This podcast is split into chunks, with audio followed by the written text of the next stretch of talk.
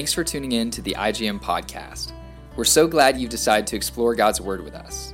We look forward to connecting with you in email at info at integritygm.com or online at our website www.integritygm.com.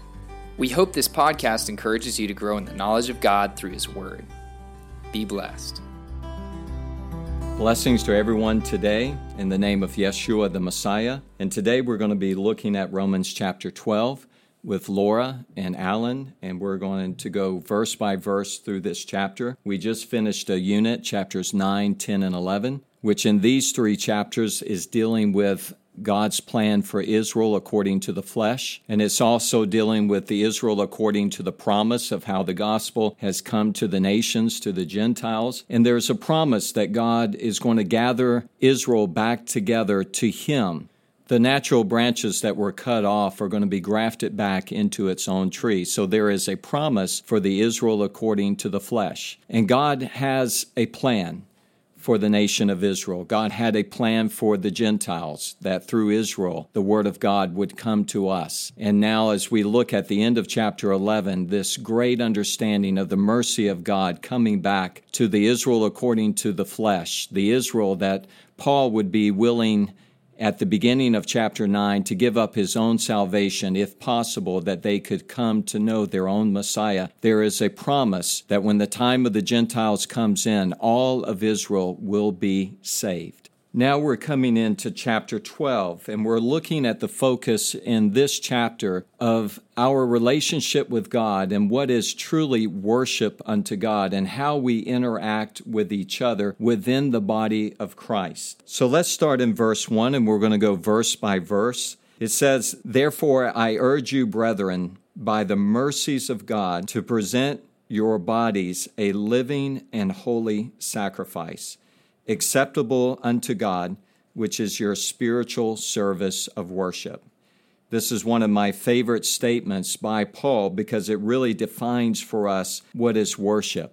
Most of us think that worship is a time that we come together and we assemble together and we began to lift our voices and we began to praise God together in song. I would call that corporate praise and worship where we're coming together, lifting our hearts and voices together to praise God. Here we are seeing that worship should be defined as everything that we do. It is understood as we are presenting our bodies a living and holy sacrifice for me to understand what worship is, it's the totality of who I am on the altar of God. Just like Abraham brought Isaac and put Isaac on the altar in order to sacrifice him as an act of worship unto God. In Isaac was everything precious to Abraham. It was his life, his future, his only son. Now we know that God was not intending him to follow through with this, but Abraham was willing to sacrifice his only son. This is the imagery. This is what I visualize when I think about what is worship. It is presenting ourselves on the altar of God to be a living and holy sacrifice unto God. It is everything that defines us, it's everything that we do. And this is our spiritual service of worship unto God. So when we are at the workplace, we are to worship God. When we are at school, we are to worship God when we are gathered together with other people, say in social elements and social circles, we are there to worship God. Let everything be done to God's glory, and let there be a testimony of the Lord Jesus Christ that is left behind because our lives are to be on the altar of God, and everything that we do should be worship unto God. I also am challenged by this terminology, holy and acceptable to God, that not only is every area of our life worship, but it should be a holy act in that we have morals, we follow God's word, and we're not compartmentalizing our life and say, I go to church and I raise my hands and worship, but then I'm living any way I want throughout the week. And I agree that in every setting, not to compartmentalize that this is secular and this is holy, everything is holy unto the Lord. Everything should be done for God's glory. If I'm at work and I'm not being diligent and not honoring the people that I'm supposed to be working for, and I'm lagging behind in my responsibilities. Am I truly worshiping God? And so we don't see that as secular. And then when we gather together on Friday or Saturday or Sunday or whenever a person gathers with other believers and say that this is holy, our whole life is to be worship unto God. So in every element of everything that we're doing, if we're playing tennis, we should leave a good testimony behind. If we're participating in any type of sport, it has to be done in a way that honors God. If we're at the workplace, if we're in school, and we're not doing our work and we're not putting forth a good effort, are we truly worshiping God? This is seeking to have holy excellence in everything that we do because our lives is to be worship unto God. Let's go on to verse 2 because verse 2, Alan, if you could read this verse, really brings it to a point of how we fulfill this. How are we going to be a living and holy sacrifice unto God, which is our spiritual service of worship? How are we going to do this? This is a hard task that is in front of us but this is the desire of our hearts in verse 2. And Alan, if you'll comment on this as well, this is the battlefield that is going on within our own minds. Yeah, let me read uh, verse 2 first, and I'll, I'll comment. And do not be conformed to this world, but be transformed by the renewing of your mind, so that you may prove what the will of God is, that which is good and acceptable and perfect. So, yeah, I like in verse 1 where he talks about you know, presenting your bodies in this living sacrifice. But we know it starts in the mind, it starts in your thoughts. And then how do we renew our mind? How do we do that? That's only through the power of the Holy Spirit and through the circumcised heart, you know, that we have through Jesus. So I think and I guess I'd ask you to comment on this, Scott, about, you know, so when you see this presenting yourself as acceptable, service, act of worship, how do you separate that from sort of the works for rewards? So someone would say, well, I'm living right, I'm doing this, I'm doing X, Y, Z, I'm, I'm striving to achieve this. But I would see it as where verse 2 talks about you can only do it by God transforming and renewing your mind, and that's through the power of the Holy Spirit. Yes, and let, us try to tie this together. It's with the heart man believes. So faith comes from within inside of us. And it must be a true faith that defines who we are, and the righteous shall live by faith. So, how do we present ourselves unto God as a living and holy sacrifice? First of all, there has to be faith that arises within us that we believe in Him and we believe in His salvation. This is Romans chapter 10 that talks about it's with the heart man believes. And there has to be a transformation from within inside of us, a life in the Spirit. And we see that in Romans chapter 8. So, presenting ourselves unto God is coming from within inside of us a true faith from the heart that says, God, I want to glorify you and I want my life to belong to you. How do we battle this spiritual battle that's going on on a daily basis? How do we stay in the right place of constantly saying, God, I want my life to honor you? And it is a spiritual battle. I think verse 2 brings it in of really the spiritual battle that we're facing as we're looking at worshiping God in everything that we do. He says, And do not be conformed to this world, but be transformed by the renewing of your mind, so that the mind has to be focused on the Messiah. The mind has to receive the things that honor God so that we can follow through with this understanding of being a living and holy sacrifice. If we are filling our minds with things of the world, how can we go through the day being a living and holy sacrifice? How can we worship God if the things of the world are penetrating into our minds on a daily basis? How can we do this? We must have just the opposite. We must renew our minds daily. How do we renew our minds? It's through God's Word, it's through a life of prayer and fasting, it's through staying with the right people that honor God. Because remember, bad company corrupts good morals. Paul says that to the Corinthians, staying where we need to be, listening to the things that we need to listen to, watching the things that honor God, being in relationships that bring us closer to God. All of this is a battle, a spiritual battle that is going on for our minds. And Paul is saying, and do not be conformed to this world, but be transformed out of this world by the renewing of your mind.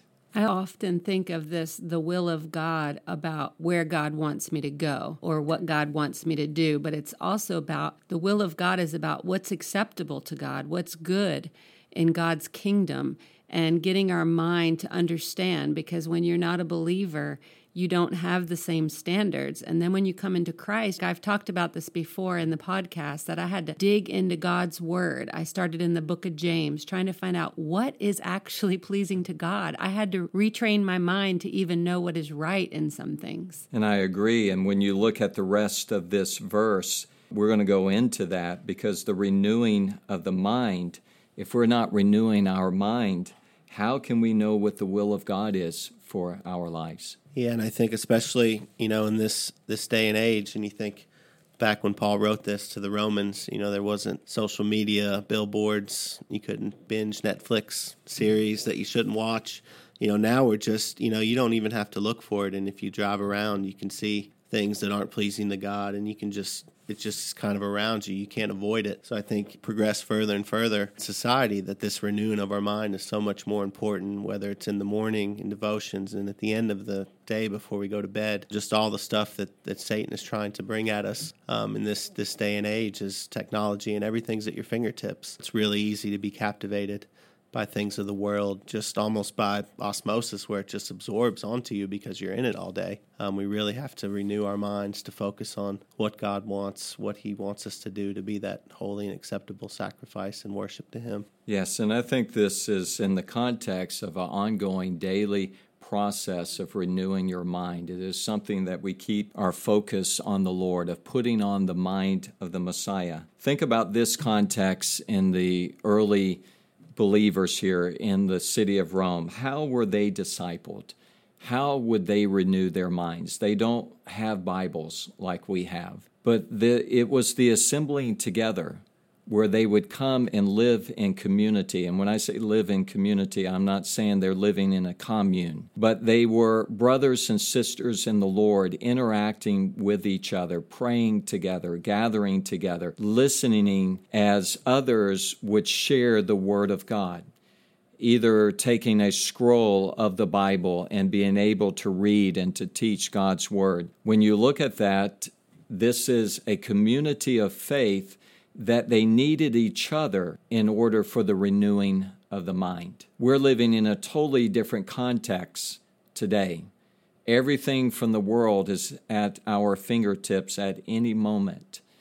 And sometimes we don't need community. In fact, I know people say, I don't even like to go and gather and to assemble together. I can just watch it on television or I can listen to it on a podcast or this or that. Those things can be good gifts. But I encourage us to live in community, to not forsake the assembling together part of the renewing of your mind is living in a community of faith where you're challenging each other, that you're praying together, you're fasting together, you're studying God's Word together, you're accountable to each other. And this renewing of the mind has to be done on a daily basis. And the rest of this verse says, so that you may prove what the will of God is. The whole focus of a believer is to fulfill God's will within our lives. And what Laura was saying, she had to have this renewing of her mind that she could even begin to think about what is the will of God for her life. So she began to read in Jacob or James, and she began to read God's Word because she wanted to know what the will of God is. So many times in the Western society, we are, as believers, have been conditioned to think that God is here to fulfill my will and my destiny. That is not what a life in the Messiah is all about. It's about our lives being on the altar of God that we are living in holy sacrifices unto God, that we're worshiping God in everything that we do, that we're not being conformed to this world, but we're being transformed by the renewing of our minds. And we want to do the will of God so that we may prove what the will of God is, that which is good and acceptable, and that which is perfect or complete. So the focus of our lives is not my will, it's God's will. And it's just the opposite sometimes of what has been ingrained in us within this type of church that is developing in Western culture that it's all about me and it's not about me, it's all about Him. So let the will of God be done in my life. How can I know what God's will is? Well, I've got to renew my mind on a daily basis. There's junk everywhere, like Alan is talking about. Everywhere that we go, we see it. You don't even have to turn it on, it's all around you. Some of these things get into our spirit and it gets into us, and it really it has taken us away from what the will of God is. And everything as a believer, I want to prove what the will of God is that which is good, that which is acceptable, that what is perfect. And the renewing of our mind on a daily basis is a spiritual battle that is going on. And the battle is for the will of God. And if you're out there and you're listening and you're thinking, well, I want to do this and I want to do that, and this is what I want to see God accomplish for my life, and I have this desire to do this in the future, all of that has to stop.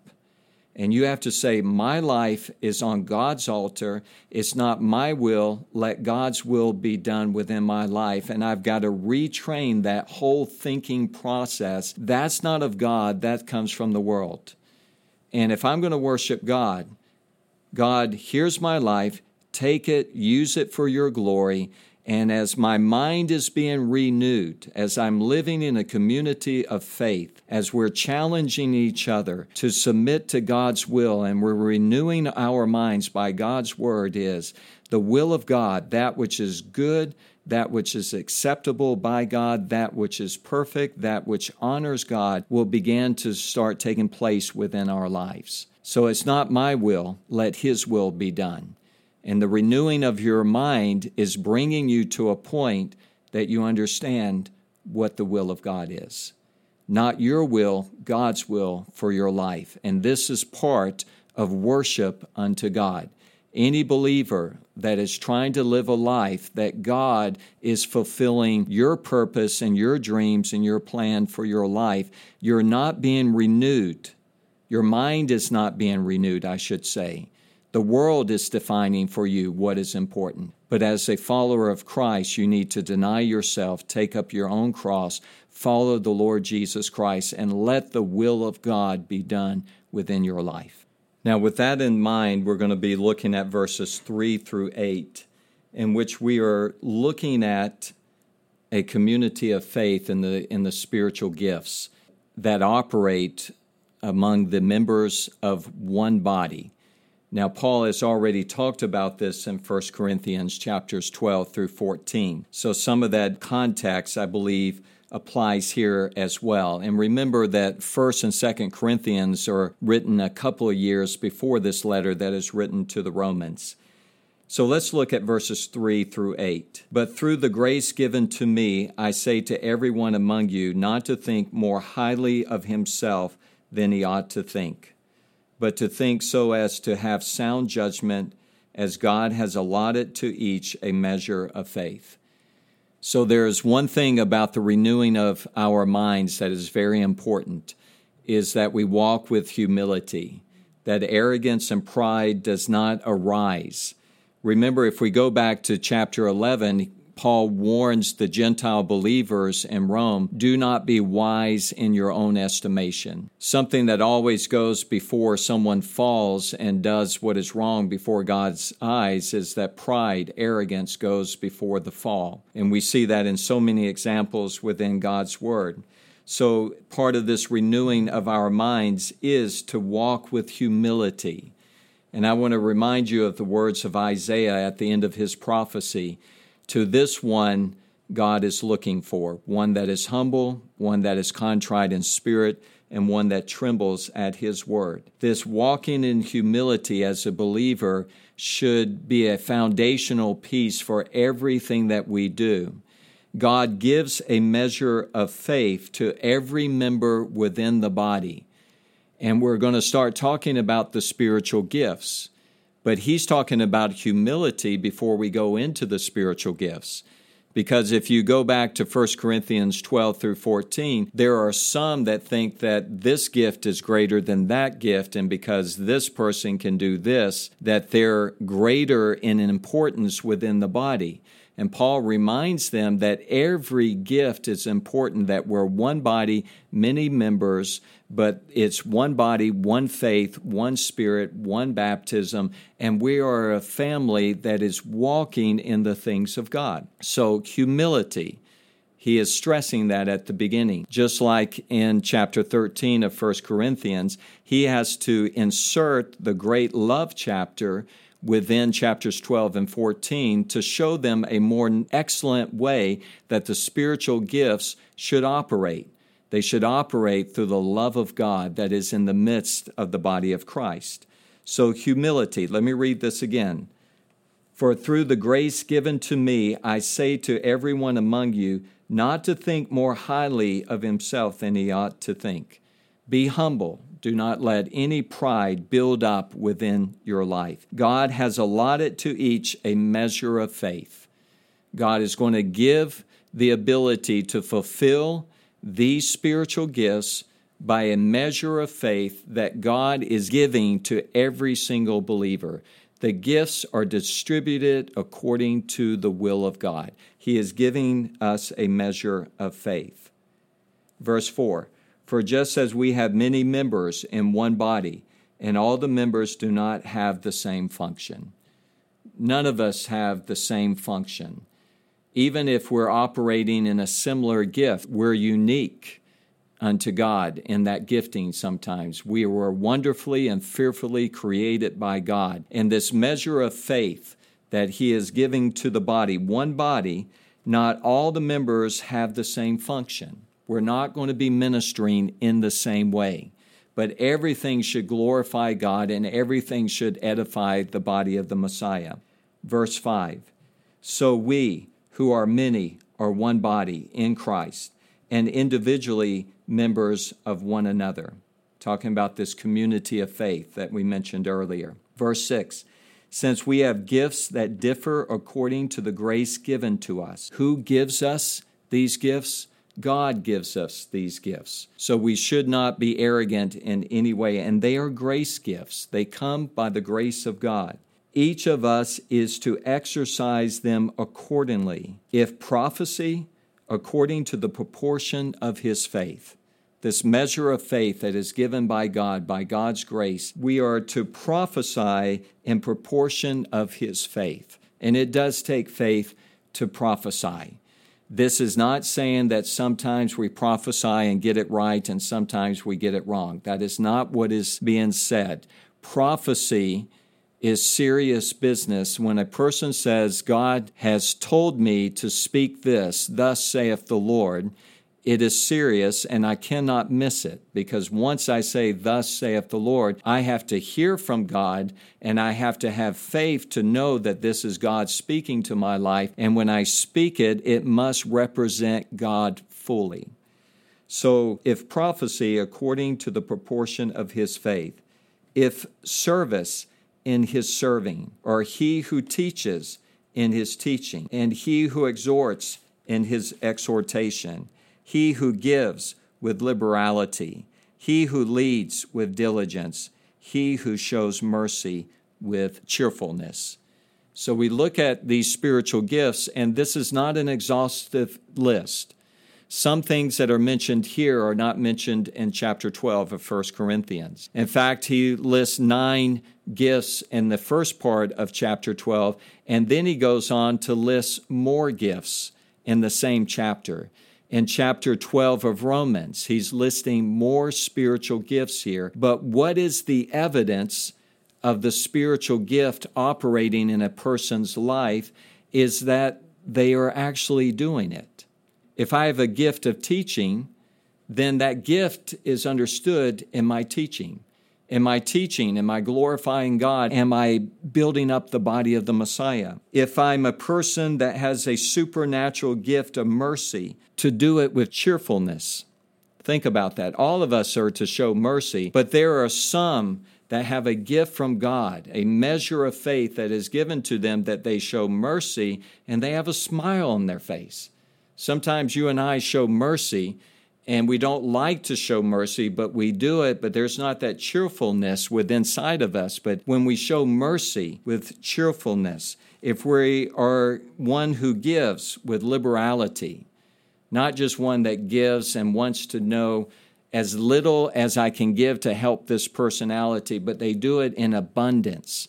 This is a spiritual gift that is coming from God for the body of Christ. And I want you to understand these gifts are how they operate within the body of Christ.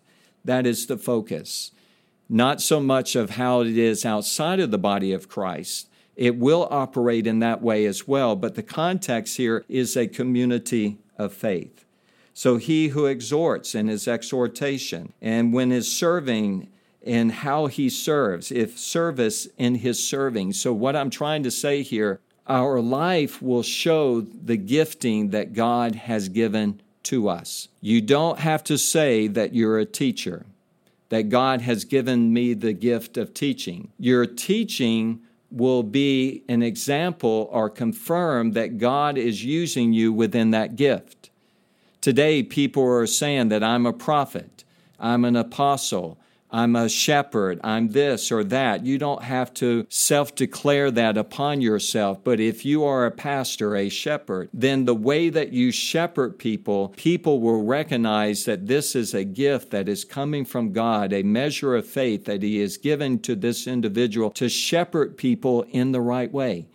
And what is happening, God is being glorified and the body of Christ is being edified, and that gift that is working individually within the members, it is evident by their life, their actions, and what they are doing that this person has a spiritual gift.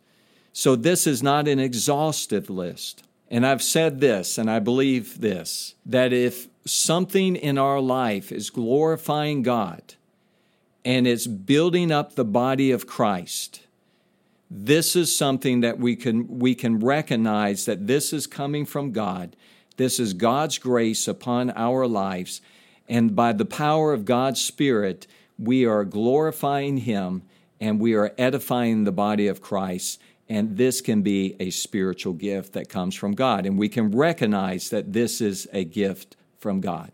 Yeah, and just thinking back to the first of this chapter, Scott, when we're talking about presenting your body a, a living sacrifice and, and worship, you know, it flows into this where it's ministering to the other believers that are in the body of Christ. It flows into proving the will of God is you know, what is your spiritual gifting? What has God gifted you with this allotment of faith for you to do and, and renewing your mind to find that out? And I don't think I've quite ever seen it that way, but reading through this now, it's just, yeah, that's that's part of that act of worship, being acceptable to God, finding out what your gifting is, what He wants you to do to edify the body of Christ, to edify other believers. And that just takes the focus off of us. And to me, that's half the battle. You know, how do you stop looking me, me, me, like you talked about in this, this Western culture? It's not about that. It's about what can you do to edify the body, to glorify God's name and to find out his will for your life. And that's the that's the true worship to the Lord and that's that's quite incredible. Amen. A living in holy sacrifice really gives you the understanding that we're on the altar of God. It's not about us. And in verse 3, when it talks about walking in humility, not walking in arrogance, if you do not have that, then what you're doing within the body of Christ is really not going to be a spiritual gift. It's going to be an abusive gift and something that is focusing upon yourself. And I have seen it for many years people that think that they're high and mighty spiritually and God is using them in such incredible ways. And what comes? There comes a fall. That arrogance and that pride and that should have been a spiritual gift is not glorifying God and it's not building up the body of Christ, it's actually dividing people. And so if we walk in humility, 1 Corinthians 13, as we walk in the love of God and we don't think highly of our, ourselves and we say to God, let our lives be on your altar, and we want our minds to be renewed by God and not to be conformed to this world, then we're in a position that as God, by His grace, gives a measure of faith and spiritual gifts start operating within our lives, it's not about us, it's about Him and it's about helping others and building up the body of the Messiah. It's not about fame, it's not about titles, it's not about everyone look at me. It's all about Him and helping others to grow stronger in their relationship with the Lord. There's also other places in Scripture that define these gifts, talk about the abuse of these gifts, but in this context, it's really about the attitude and how we function in these gifts with the right attitude. And it's really also a humbling thing because you may be used in these gifts in a small context or in a large context, but with the wrong attitude, they're basically going to be misused.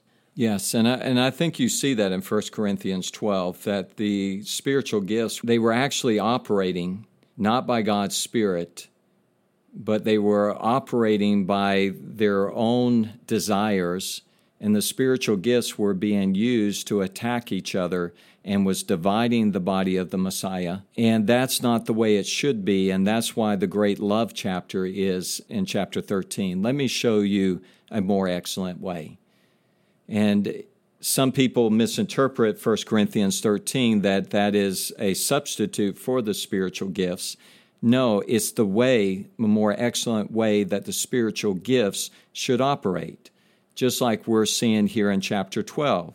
Don't be arrogant. If you're arrogant, the spiritual gifts will not glorify God and it will not build the body of, of Christ. It will all be about you. And that's conforming to this world. The world says it's all about you.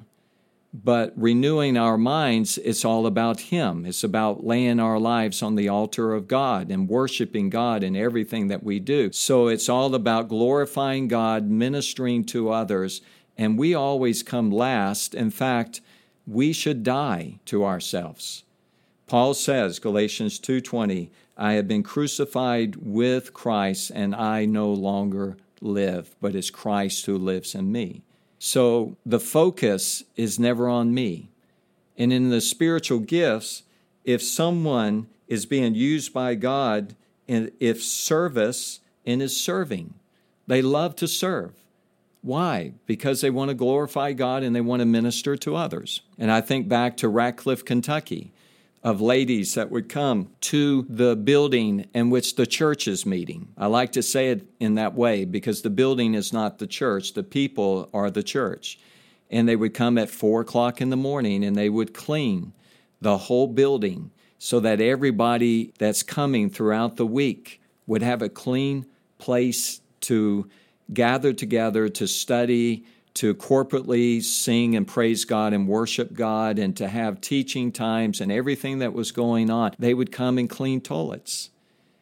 And they would do the things that nobody else is not really not wanting to do. They would do it if I asked, but they do it with just such a understanding of serving. And after they were through cleaning the whole building, they would go in and have times of prayer and just praise God. When you see this, those ladies are not thinking about themselves.